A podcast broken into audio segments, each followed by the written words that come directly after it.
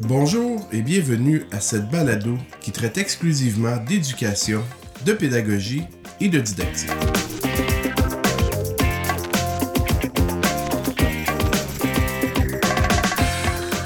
Je m'appelle Marc-André Girard. Bienvenue au rendez-vous pédagogique de l'école branchée.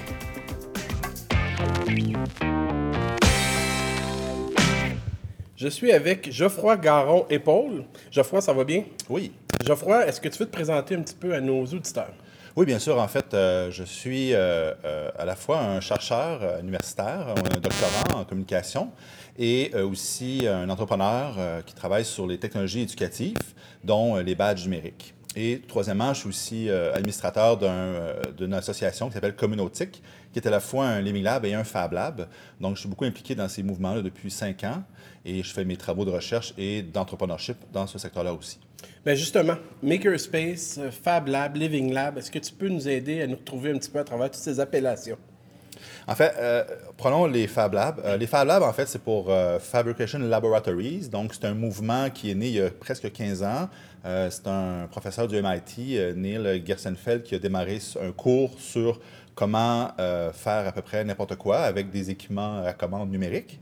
Donc, les Fab Labs, c'est un espace, c'est un lieu physique où il y a des équipements à commande numérique que ce soit des imprimantes 3D, euh, des découpes laser, euh, des coupes vinyle, euh, des CNC, donc tout ce qui est fraiseuse à métal, à bois. Donc, plusieurs types d'équipements, mais l'avantage, c'est qu'ils sont tous connectés et manipulables avec des, logiciels de précision, donc numériques. la grande force des Fab Labs, ou ce que ça fait, c'est que ces espaces-là sont ouverts au public. c'est à tout le monde. On n'est pas obligé d'être un expert en technologie pour pouvoir être dans un Fab Lab. Au contraire, euh, ça facilite euh, la participation euh, des, plus jeunes, des plus vieux, qu'on soit artiste, qu'on soit ingénieur, qu'on soit un, entrepreneur ou qu'on veuille juste comme un, pédagogue qui veut enseigner à travers ces espaces-là des, différentes compétences. Donc, c'est vraiment un espace très ouvert, multi, multi-parties prenantes. Et il y en a actuellement près de 900 à 1000 dans le monde qui sont reconnus par le MIT. Euh, pour être reconnu, il faut avoir correspondre à la charte euh, des Fab Labs, euh, donc y, adhérer. C'est une charte assez simple, mais le plus important, c'est qu'on doit être ouvert au public, justement. Ce n'est pas un, environnement qui est, qui, est fermé. ou qui est non accessible. Et c'est un peu là la différence avec le mouvement des makers. Donc, les makers, ceux qui, dans les, ce sont les artisans, c'est le faire. C'est un mouvement assez mondial, le do-it-yourself, le DIY. Donc, tous ces, tous ces espaces-là où on peut prototyper, fabriquer avec les mêmes machines, mais qui ne sont pas ouvertes au public, par contre. Euh, eux, on ne peut pas avoir l'homologation euh, Fab Lab, mais il y a beaucoup de projets qui sont en processus de devenir un Fab Lab. Autre point important de la charte des Fab Labs, c'est aussi d'avoir un volet éducatif, donc un volet de, sensibilisation à ces technologies-là, à ces usages-là, à un plus grand, euh, plus grand groupe possible de, gens et d'usagers pour démocratiser l'accès à ces nouvelles euh, approches-là et technologies. Et aussi, c'est un, devoir de partager ce qui se fait. Donc, tous les projets qui sont euh, réalisés dans un Fab Lab par un artiste ou une école ou un, programmeur, tout ça, doit être documenté le plus possible et partagé à la communauté. Donc, il y a vraiment une philosophie derrière d'un réseau de de faire dans le monde qui sont connectés, interconnectés. Et bien sûr, euh, de ça découlent d'autres types, donc euh, bien sûr les, les qui se retrouvent plus souvent euh, dans, des, dans des contextes, exemple dans une école secondaire ou primaire qui n'est pas ouverte au public. Ils vont créer des lieux, des, des, ateliers numériques où ils vont prendre les mêmes principes, mais d'un point de vue plus, plus pédagogique dans ce cas-ci. Et euh, l'autre volet, c'est euh, aussi de... Les Living Labs? oui, mais pour finir sur ces là pour, respecter euh, aussi la charte en partie ou pour y adhérer, il y a aussi un volet de la propriété intellectuelle, donc d'être ouvert que ce qui se fait dans, un, dans les périodes du Fab Lab soit aussi libre de droit en partie, parce que la Fab Lab aussi a une mission, être, être au public quelques jours par semaine ou quelques heures par semaine, c'est son minimum, mais on peut aussi faire euh, des périodes qui sont payantes pour le monde du secteur privé. Donc, c'est une structure qui vient stimuler l'innovation dans le monde entrepreneurial, les startups, etc. Euh, une autre euh, appellation aussi qu'on a chez Communautique, et c'est le monde des Living Labs, donc ces laboratoires vivants ou laboratoires d'innovation ouverte.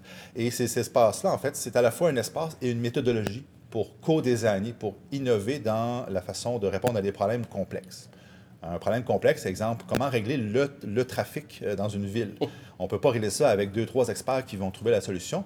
On doit faire participer euh, différents types d'usagers. Donc, il y a, dans un contexte d'un problème de trafic, il y a les citoyens, bien sûr, mais quels citoyens? Il y a ceux qui sont en chaise roulante, il y a les enfants, les personnes âgées, les, travailleurs en voiture, en vélo. Donc, la force des Living c'est de prendre un problème complexe et d'arriver avec une méthode pour trouver des solutions avec les multi-parties prenantes, donc plusieurs types d'acteurs et une des forces, c'est que c'est vraiment basé sur, euh, c'est centré sur l'usager, vraiment, et non pas sur la technologie. C'est l'usager qu'on veut accompagner par, cette méthode-là.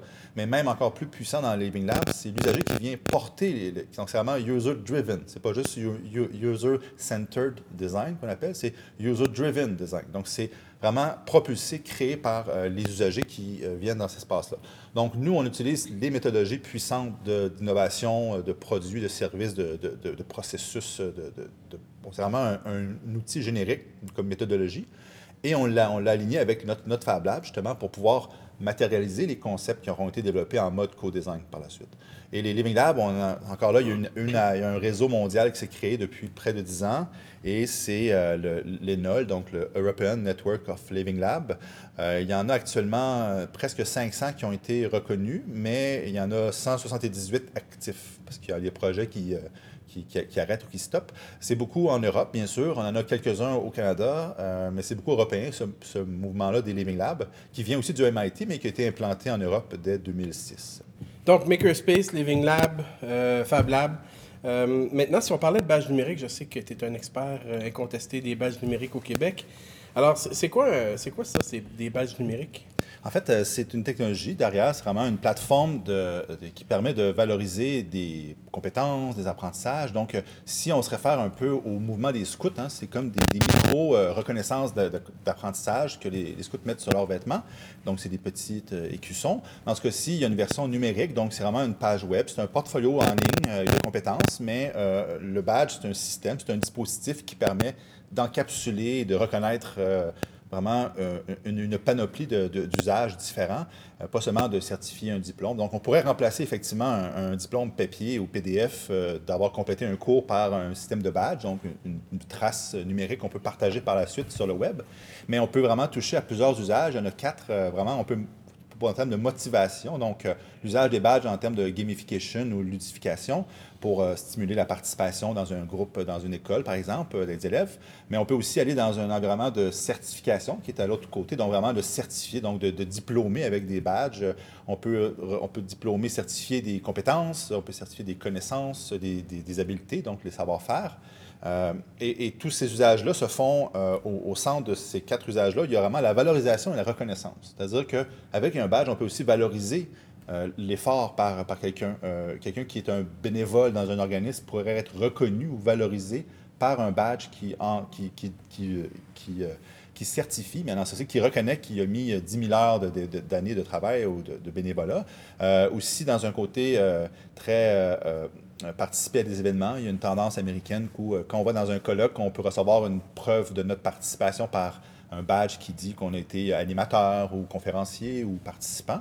Euh, et ça s'applique aussi dans le monde du travail, bien sûr. Euh, il y a des compagnies comme IBM qui utilisent des badges pour justement euh, développer les parcours professionnels de leurs employés, mieux recruter les, programmeurs selon leurs compétences, cartographier les, les, ressources humaines. Donc, il y a plusieurs usages des badges. Et un des usages qui m'intéresse au niveau justement de mes études doctorales, c'est dans un contexte de formation non formelle comme un Fab Lab ou un, Makerspace, euh, comment on peut encapsuler ou certifier les apprentissages euh, qui sont vraiment de façon de très bonne qualité. Ils font beaucoup de, formations, de workshops par des experts. Exemple qu'on a actuellement, c'est sur euh, comment piloter un drone. Ben, l'expert qui va former durant cinq jours, on va pouvoir reconnaître ce parcours-là, il va attester de cette formation-là par un système de badge qui est plus euh, plus fort ou plus crédible que seulement un papier que l'on vous remet, parce qu'il y a une trace numérique, c'est encrypté, c'est sécuritaire, et on peut, le système de badge, une des forces, on peut encapsuler une preuve, c'est-à-dire un fichier attaché, une image, une vidéo, qui vient justifier pourquoi on a obtenu euh, telle formation. Donc là, ça veut dire qu'on aurait, admettons, moi, j'obtiens une badge numérique de pilotage de drone, ça veut dire que j'aurais, j'ai un portfolio? Oui, en fait, euh, il y a plusieurs plateformes pour créer des systèmes de badges et euh, dans un système de badge, il y a un côté administrateur qu'on peut justement créer les badges pour notre institution d'enseignement ou entreprise ou groupe, euh, peu importe le groupe en fait.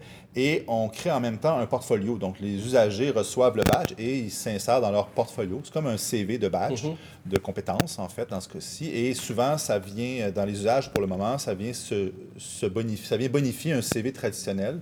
Euh, où on peut justement mettre en valeur euh, des compétences qui sont déjà approuvées par un autre organisme extérieur à notre CV. Parce qu'un CV, en fait, on peut écrire ce qu'on veut euh, tant qu'ils n'ont pas vérifié. Donc, de, certifier, c'est un des forces pour ça. Et dans monde académique, mettons universitaire, il l'utilise beaucoup en mode co-curriculum, c'est-à-dire qu'il y a encore un, programme, un certificat de 10 cours, mais à travers ça, ils ont, une note à la fin, bien sûr, à chaque cours et à la fin. Mais on peut aussi intercaler des compétences transversales qui ont développé, des, en, mettons, en communication, euh, où euh, ils ont été impliqués dans l'association étudiante. Donc, ils peuvent avoir des, une reconnaissance de leur, leur implication euh, parascolaire. ils ont participé à des concours. donc, on peut vraiment valoriser un an d'études ou d'apprentissage par des petits morceaux qu'on fait, mais que pas, ça vient capter ce qui manque, en fait. Parce qu'on fait plein de choses qui ne sont, pas, euh, sont pas encapsulées ou valorisées, et le système de badge le permet, parce que les badges ou le système, c'est un outil générique. On peut vraiment l'appliquer à plein, plein d'usages très, très variés pour avoir un de badge pour euh, Ambulance Saint-Jean, pour dire, ben là, voilà, tu es certifié euh, pour pouvoir euh, secourisme au niveau du, au travail. Donc, et après deux ans, on nous alerte d'avoir une mise à jour de notre formation en secourisme. Je pense que c'est trois ans, en fait. mais c'est aussi un usage qui peut être adapté à plein de contextes. les normes ISO, on peut certifier des... Ça vient vraiment, en fait, valoriser le, grand point tournant de cet outil-là, qui est assez simple. C'est pas, je pense, pour ça qu'il est puissant, c'est que c'est simple. c'est que ça vient valoriser ce qui existe déjà, mais qui n'est pas capté et qui n'est pas euh, visualisable encore. Donc, c'est vraiment un outil. Euh, si je te demandais, mettons, de faire une récapitulation de tous les thèmes qu'on a euh, abordés dans notre discussion, où est-ce qu'on prend Makerspace, Living Lab, Fab Lab, on prend ces espaces-là, là, un obstacle leur nature, et les badges numériques. Si on prenait tout ça ensemble, puis on parle de contexte scolaire, c'est quoi, tu penses, à, à ton avis, le lien qui unit l'école, euh, les badges et des espaces de type Living Lab, euh, Makerspace, etc. En fait, euh, tout ça s'insère dans un contexte qu'on est dans un univers d'apprentissage tout au long de la vie. On apprend de façon continuelle dans notre vie. Hein. On, on pas école, travail et retraite. On est vraiment dans une époque où on doit se former continuellement. deuxièmement, on est dans un, un, environnement où on apprend de multiples façons, en présentiel, en ligne, en équipe, seul. Euh, avec les MOOC, avec les... Et dans ce contexte-là, d'apprentissage tout au long de la vie, le lifelong learning, on arrive à des endroits nouveaux comme les Fab Labs, les Living Labs, qui s'insèrent dans des contextes plus classiques comme une école, hein, qui est le lieu académique de base. On vient bonifier par des nouveaux espaces de nouvelles façons d'apprendre et de former, avec du prototypage, avec de, l'apprentissage par expérience, avec les pairs. Dans ce cas-ci, le système de badge vient mieux visualiser, cartographier les parcours possibles pour ces, pour ces jeunes-là dans une école ou même au niveau des adultes. On peut vraiment dans, dans l'entreprise, hein, il y a la formation qui se fait dans l'entreprise aussi c'est de, montrer le parcours qui est possible de faire, donc de, bien euh, suivre l'évolution, euh, de mieux euh, accompagner le développement professionnel. Et, dans le monde scolaire, c'est vraiment, ça pourrait valoriser tout le parascolaire qui est fait dans l'équipe sportive, l'association étudiante, les concours de robotique des jeunes au secondaire. On pourrait valoriser tous ces efforts-là, ce temps investi qui est très peu facilement validé par un système papier. Ou, euh, Donc, c'est vraiment un outil qui vient, euh, le mot est un peu large, mais cartographier, qui vient mm. montrer le parcours. Et ça vient justement euh, créer cette espèce de, de, de, de valorisation de l'effort et de la reconnaissance. Parce que les gens, peu importe à l'école ou même au travail, c'est pas d'avoir un meilleur salaire ou d'avoir la meilleure note, mais c'est d'être reconnu, d'être valorisé dans ce qu'ils ont accompli, qui est plus important qu'un euh, salaire ou une note. Donc, cet outil-là permet de valoriser, oui, du formel, mais du non formel. Exactement. Dans les écoles, on valorise beaucoup le formel à travers les bulletins, les programmes d'études et tout. Donc, effectivement, comme tu dis, ça, ça, donne des idées. Merci beaucoup, Geoffroy, de ton temps. Plaisir. À bientôt.